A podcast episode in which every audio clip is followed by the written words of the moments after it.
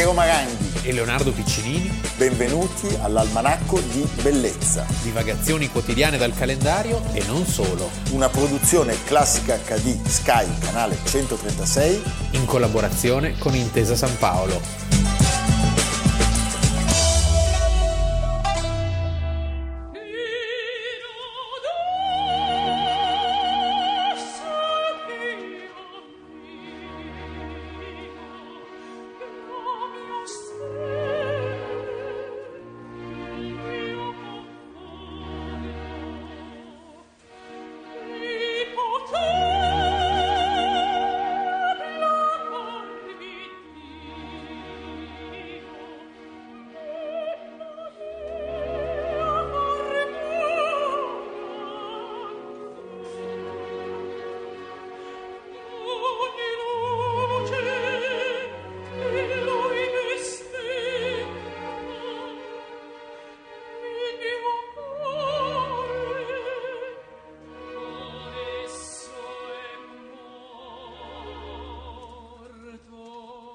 18 aprile al Manacco di Bellezza, io ricordo uno spettacolo in cui nell'allestimento a un certo punto i denigratori della nostra eroina, di questa prima parte dell'almanacco, togliendo la B di Borgia, lasciavano la scritta ah, Orgia. Carino, sì. È una grandissima cantante, perché Mirella De Via eh, noi l'amiamo veramente tantissimo e perché abbiamo iniziato con la Lucrezia Borgia di Donizetti? Perché parliamo di una eroina, diciamo, decisamente fuori dal comune.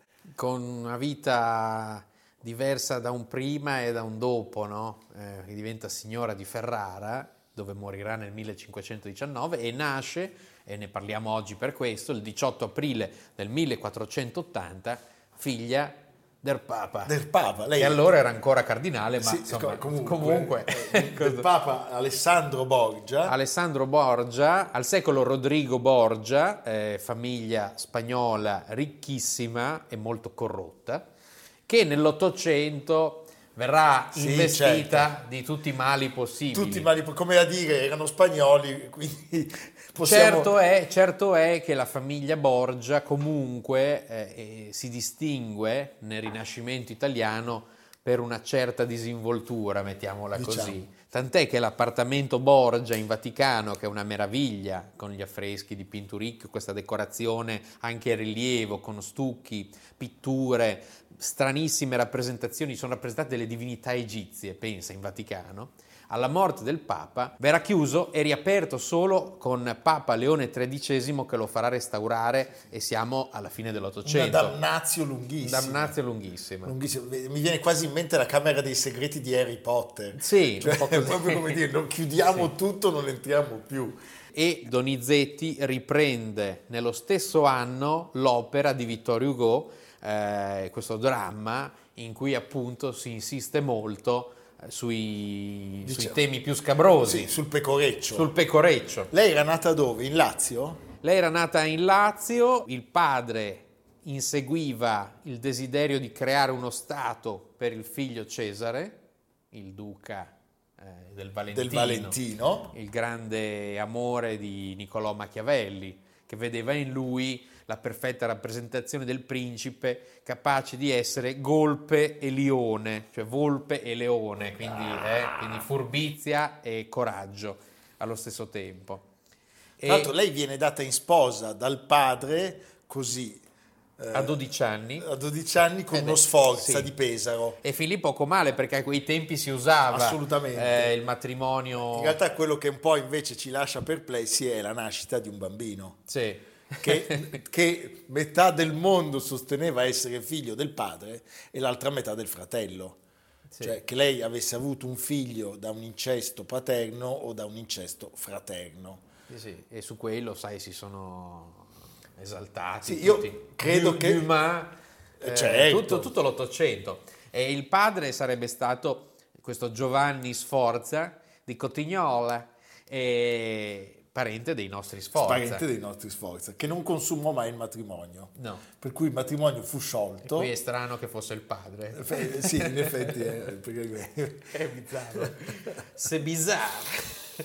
Mamma mia. Tra l'altro lei sembra che avesse sventato una congiura ordita, una delle tante, contro di lui.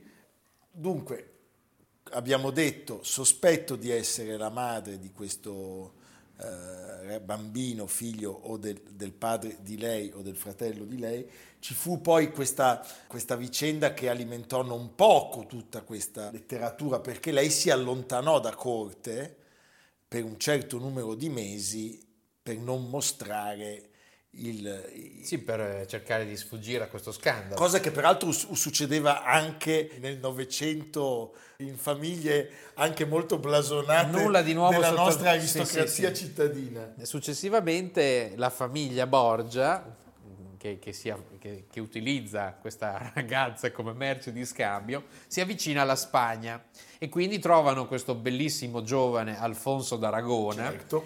eh, signore di Bisceglie, e gliela danno in sposa. Ma anche qui dura poco, perché come si sa Francia o Spagna purché se magna e si passa al fronte avverso, eh cioè certo, ai, francesi. ai, francesi. E questo Alfonso d'Aragona diventa un po' scomodo. Quindi Cesare lo fa aggredire e si dice strozzare, siamo nell'anno 1500, dal di lui scherano Miguel de Corella, una vicenda che è esaltata da Machiavelli, che veramente è pazzo, è, è pazzo, del Valentino. È pazzo per questa velocità di azione, sì, sì, no? Quasi, non so, uno, una spregiudicatezza affascinante. Mi viene in mente un politico dei giorni nostri, ma non faccio il nome, ma uno... che viene esaltato per, esaltato per la sua spregiudicatezza. Va bene, abbiamo già capito. Ecco, e... No, però scusami, no. Adesso non confondiamo cioè, questi frutti meravigliosi del nostro, eh, del nostro, rinascimento con quello sfigato di cui stai sì. parlando tu, no? Scusa, no. E cosa succede? Che a questo punto è ora di trovare una sistemazione degna con un, con un, signore di una delle corti più raffinate d'Italia, stiamo parlando di Alfonso d'Este, quindi signore di Ferrara, e lei diventa duchessa di Ferrara. Abbiamo l'inventario degli enormi tesori che portò in dote a Ferrara, 600 accompagnatori e gioielli, oggetti rari, eh, tessuti, per un totale di 80 muli che, che, che, che portavano questo grande carico di tesori. Di lei ci sono rimaste 727 lettere, molte delle quali, 250, all'archivio di Stato di Modena, pensa, che è a due passi da casa mia, e adesso sono state recentemente pubblicate e sono le lettere di una donna molto diversa da quella che ci è stata presentata da questi drammi e dalla tradizione ottocentesca. Certo. Una signora anche saggia, eh, devota persino, perché quando arriva a Ferrara cambia completamente. Poi secondo me un pochino... Lo, la lontananza da, dalla sì. tremenda famiglia. Giovanni Sforza, non ti tratta bene? Non è questo. Ha tradito nostro padre, il Papa. So del suo voltafaccia e ne pagherai il prezzo, ma se non ti ha rispettata gli farò pagare un prezzo molto più caro. Aspetto un figlio. Lei... L'hai detto a qualcuno? Solo a una persona, Giulia Farnese. Non deve saperlo nessun altro. È lì che lei finalmente a Ferrara trova un po' di pace. Sì, poi c'è questo episodio del rapporto con, eh, con il bembo che in realtà è un rapporto più di, così, di devozione che di amore vero e proprio. No? Nel senso che tra i tanti artisti che lei accolse a Ferrara, ricordiamo Ludovico Ariosto, Pietro Bembo, Gian Giorgio Trissino, Ercole Strozzi, sì. si è sempre eh, sostenuto be- che col Bembo... Sul Bembo ci si è molto romanzato, ma in realtà era solo un rapporto di grande devozione e si parlava molto di lei e dei suoi bellissimi capelli, una ciocca dei suoi capelli è ancora oggi conservata, ancora oggi conservata. alla Pinacoteca Ambrosiana, sì, eh, lodata... Viene usata ogni tanto per produrre del cianuro. Sì. lodata da Byron, lodata da, da Nunzio, aveva i capelli più belli del Cinquecento, che pare abbiano ispirato le tagliatelle. È uscito questo no. libro molto simpatico Beh, da, da... a fumetti, Le tagliatelle di Lucrezia, Minerva Edizioni, Bologna. Un cuoco bolognese avrebbe, visti i capelli di Lucrezia nel suo arrivo in Emilia, inventato le tagliatelle. Ah, stupendo. Sì. Ma Che bello. Quindi quando mangiate le, lu- le tagliatelle, pensate a Lucrezia Borgia. Ma è vero che ogni tanto si divertiva anche col Gonzaga?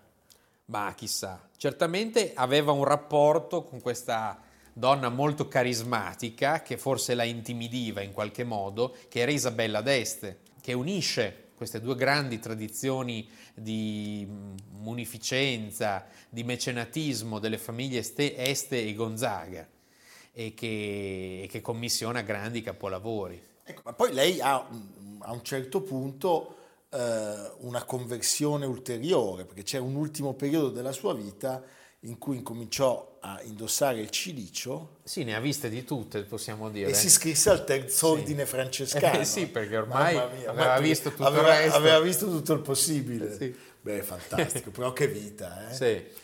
Va bene. Tutto questo in poco tempo, 39 anni muore. Sì, muore a 39 anni, si fa seppellire in un convento con addosso l'abito da terziaria francescana e viene di fatto pianta da una corte che con il tempo, a dispetto di tutto, ne aveva apprezzato non poco la cultura, le capacità diplomatiche, l'eleganza, la bellezza e la sobrietà. Per Ecco, cui direi che c'è un riscatto. Cioè, forse- Diciamo che è un'immagine anche che, è, che è dovuta agli studiosi, eh, quella più recente, anche attraverso appunto queste lettere, di averla riscattata da un'immagine di depravata, di lussuriosa, di donna asservita alla violenza, che è data anche da una serie di modestissimi film che sono usciti in- ininterrottamente dall'inizio del Novecento praticamente all'altro ieri. e che concludono la nostra puntata inevitabilmente. Esatto, per forza. Per forza.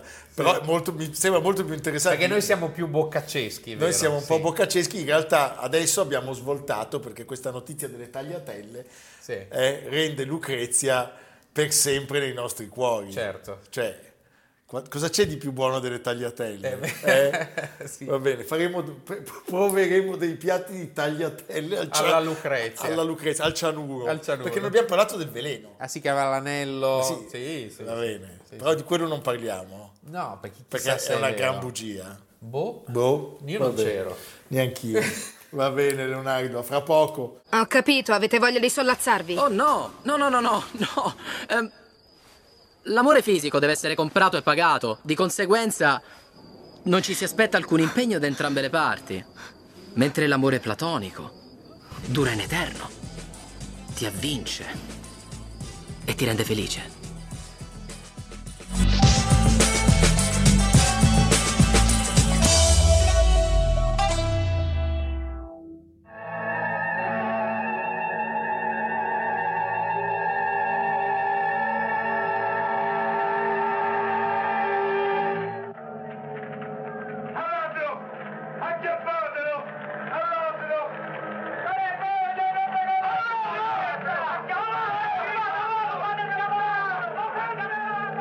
Che inizio, Leonardo, ma non si parla di cinema, eh?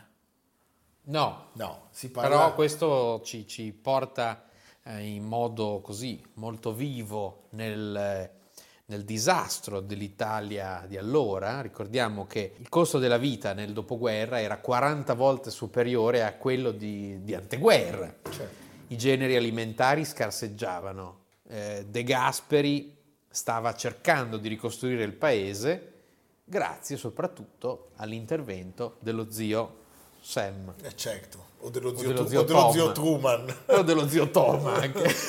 no, quello è quello della capanna. È quello della campana, no, diciamo No. dello zio Truman, Lo zio Truman. Eh, che gli aveva appena fatto un prestito pazzesco. Uncle Henry. Eh, esattamente, noi stiamo parlando del 18 aprile del 1948, quando in Italia si tengono le prime elezioni libere della Repubblica. L'Italia post-fascista aveva votato nel famoso 46 per darsi eh, una nuova forma di governo eh, con l'Italia repubblicana e quindi per chiudere il capitolo per chiudere il capitolo con la monarchia e per avviare i lavori della Costituente. Ricordiamo, non c'erano i sondaggi allora. Non c'erano i sondaggi, a un certo punto cosa succede? Succede che eh, De Gasperi aveva patito e non poco le umiliazioni del- degli accordi di Parigi, l'Italia era fuori dallo scacchiere internazionale, non contava sostanzialmente Dove sento nulla. che tutto tranne la vostra personale cortesia è contro di me. Beh, è Bellissimo. fantastico.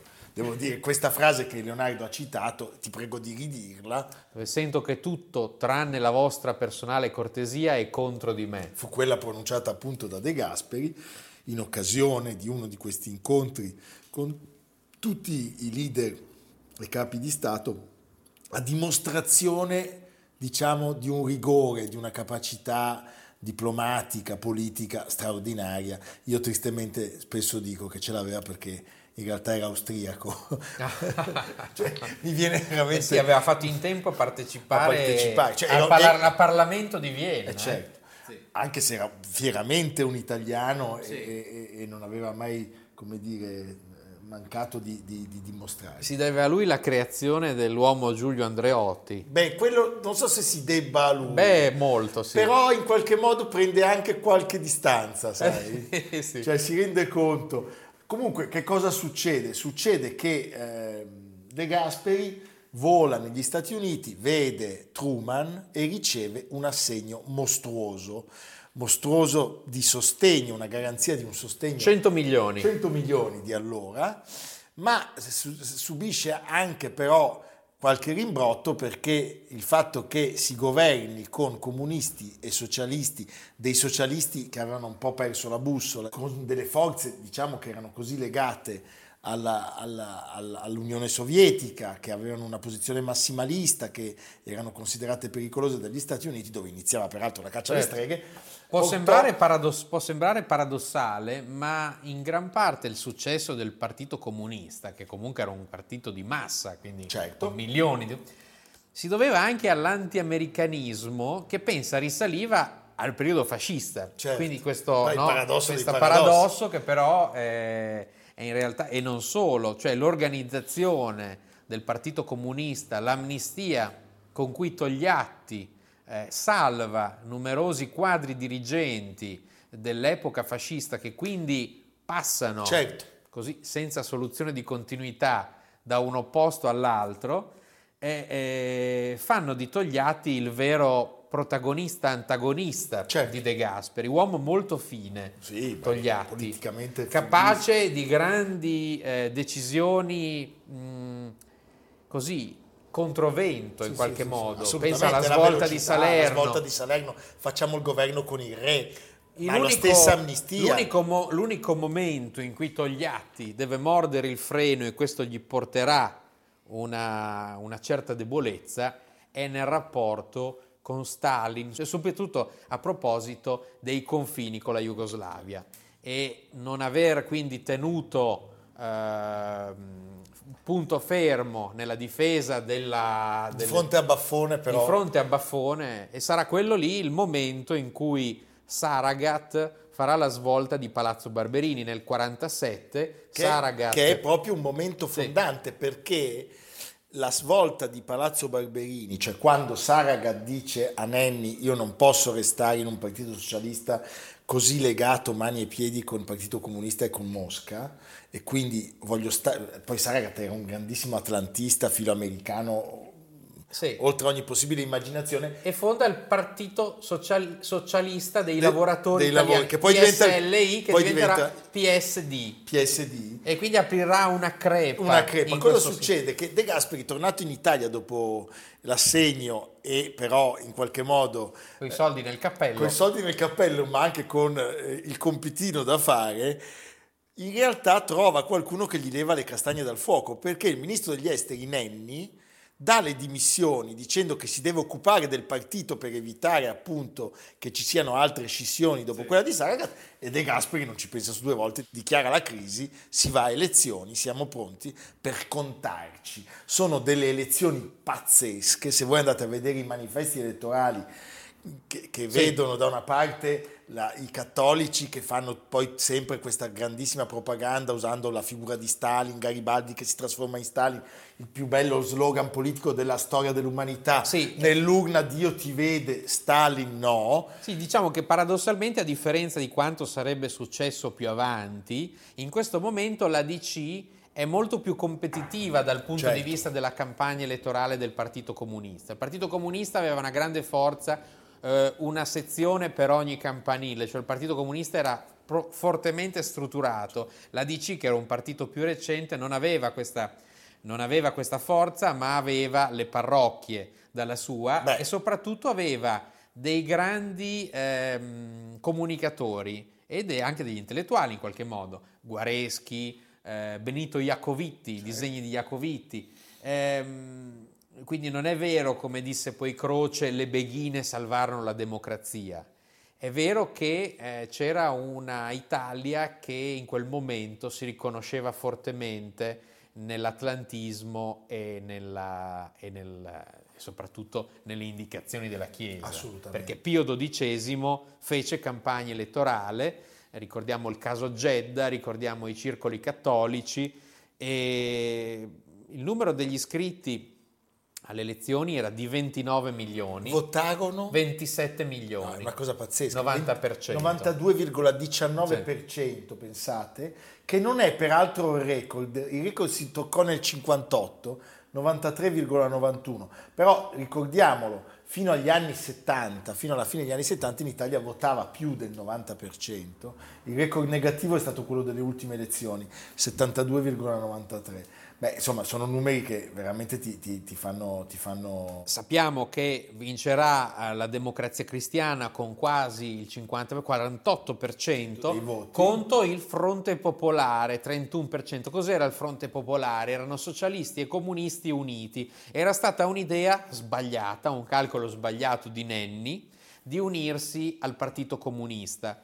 Però si, si può vedere che prima di queste elezioni, cioè alle elezioni precedenti, socialisti Certo. e comunisti avevano più Sì. voti Sì, separati Ma- eh, della democrazia cristiana. Ecco, fammi dire che quello è, è un errore politico che l'Italia ha dovuto scontare con un prezzo altissimo Sì, per poi- moltissimo tempo. Nenni era questo faentino, classe 1891, era certamente un sognatore, un passionale e in un primo momento Togliatti subì questa iniziativa di fusione nel fronte popolare, ma poi lo sostituisce, cioè il vero partito di sinistra lo mangia, Sì, lo mangia. cioè eh, Nenni perde tantissimi Beh, voti. Assolutamente, noi ricordiamo che quando eh, diventa segretario negli anni 70 Craxi, Sì. il Partito Socialista era un partito del 6,5%. E infatti da queste elezioni in poi eh, l'interlocutore di chi non era democristiano diventa il Partito Comunista. Assolutamente, assolutamente.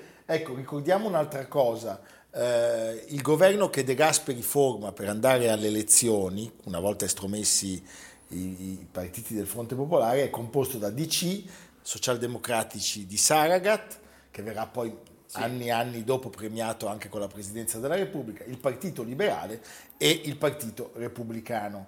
Eh, Sì, lo slogan di De Gasperi era mai da soli e esce dalle elezioni in realtà con la maggioranza assoluta, ma intuizione eh, di grande intelligenza di De Gasperi eh, dà spazio ai partiti Certo. laici minori di cui in teoria non avrebbe avuto bisogno, ma così rafforza la compagine eh, governativa. Eppure dalle cifre si possono trarre molti insegnamenti. Esse sono come lo specchio nel quale si riflette l'immagine di una società, di una civiltà. Prendiamo ad esempio i dati statistici che si riferiscono alla criminalità degli anni dopo la guerra. Scelgo questo tema perché mi è stato suggerito da quanto è avvenuto stanotte qui dentro e che voi tutti sapete. Ebbene, oggi le statistiche della criminalità dimostrano che su 200 studenti, quanti sono contenuti all'incirca in quest'aula, ci devono essere due o almeno un delinquente. La vostra generazione a volte mi ispira una certa pietà. Siete stati squassati dai più grandi flagelli che possano colpire gli uomini. La dittatura e la guerra. E ciò che è più terribile nella guerra non è la perdita di vite umane o di beni, ma la perdita del senso morale, il crollo di tutti i valori, l'indifferenza, il cinismo che essa genera. Vorrei anche aggiungere che Vai. sicuramente un colpo molto duro al Fronte Popolare, di cui tra l'altro il Fronte Popolare era la stella con Garibaldi. Con Garibaldi. E ancora in qualche parte d'Italia si possono vedere dei muri scrostati, ad esempio ce n'è Sì, uno sì, vicino a casa mia, a Modena, e si vede questo Garibaldi un po' scrostato. Un grosso colpo a questa alleanza era venuta dai fatti dei paesi dell'est, perché nel febbraio del 48 a Praga c'era stato un colpo di stato silenzioso di Clement Gottwald che aveva sostituito i ministri del governo con ministri comunisti e c'era stato il suicidio o defenestrazione di Masaryk. La seconda. E quindi eh, questo colpo di Stato dimostrava che non era possibile un, eh, un sistema comunista senza violenza, dittatura e questo impaurì molti.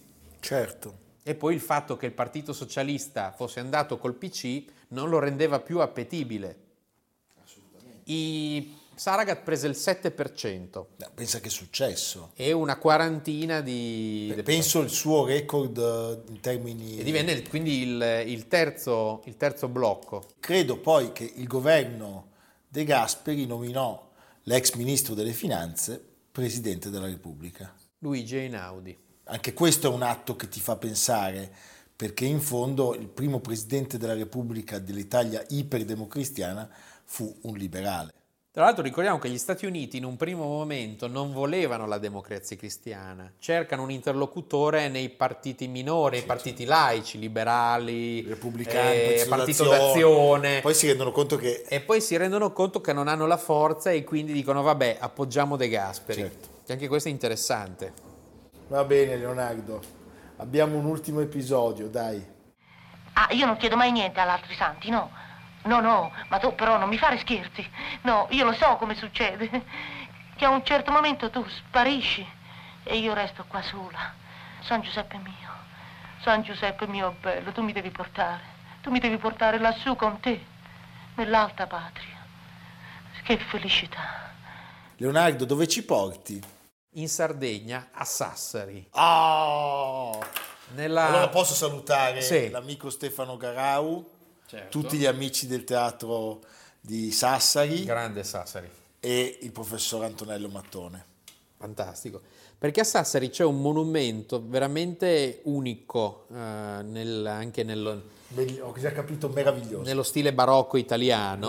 Siamo nell'area più antica della città di Sassari, che è il Duomo. C'è questa facciata che è come una sorta di grande intaglio, eh, iperdecorata, elaborata, imponente, una cattedrale dedicata a San Nicola, perché ris- riflette lo stile eh, spagnolo, lo stile ciurrigheresco, cioè quello stile elaboratissimo, come un gran- una grande trina decorata. È un edificio veramente che mi ha sempre col- molto colpito. E in questo momento in cui appunto non si può girare, si può però stare nelle piazze, nei luoghi così per fare due passi, la facciata della cattedrale di Sassari è veramente da rivedere. Da rivedere, un posto stupendo. Va bene, sono molto contento, mi hai fatto un grande regalo, per cui io adesso ti saluto e vado a Sassari. A domani. A domani, a domani. Almanacco di bellezza, a cura di Piero Maranghi e Leonardo Piccinini. Con Lucia Simioni, Jacopo Ghilardotti, Samantha Chiodini, Paolo Faroni, Silvia Corbetta. Realizzato da Amerigo Daveri, Domenico Catano, Valentino Puppini, Simone Manganello. Una produzione classica HD, Sky Canale 136 in collaborazione con Intesa San Paolo.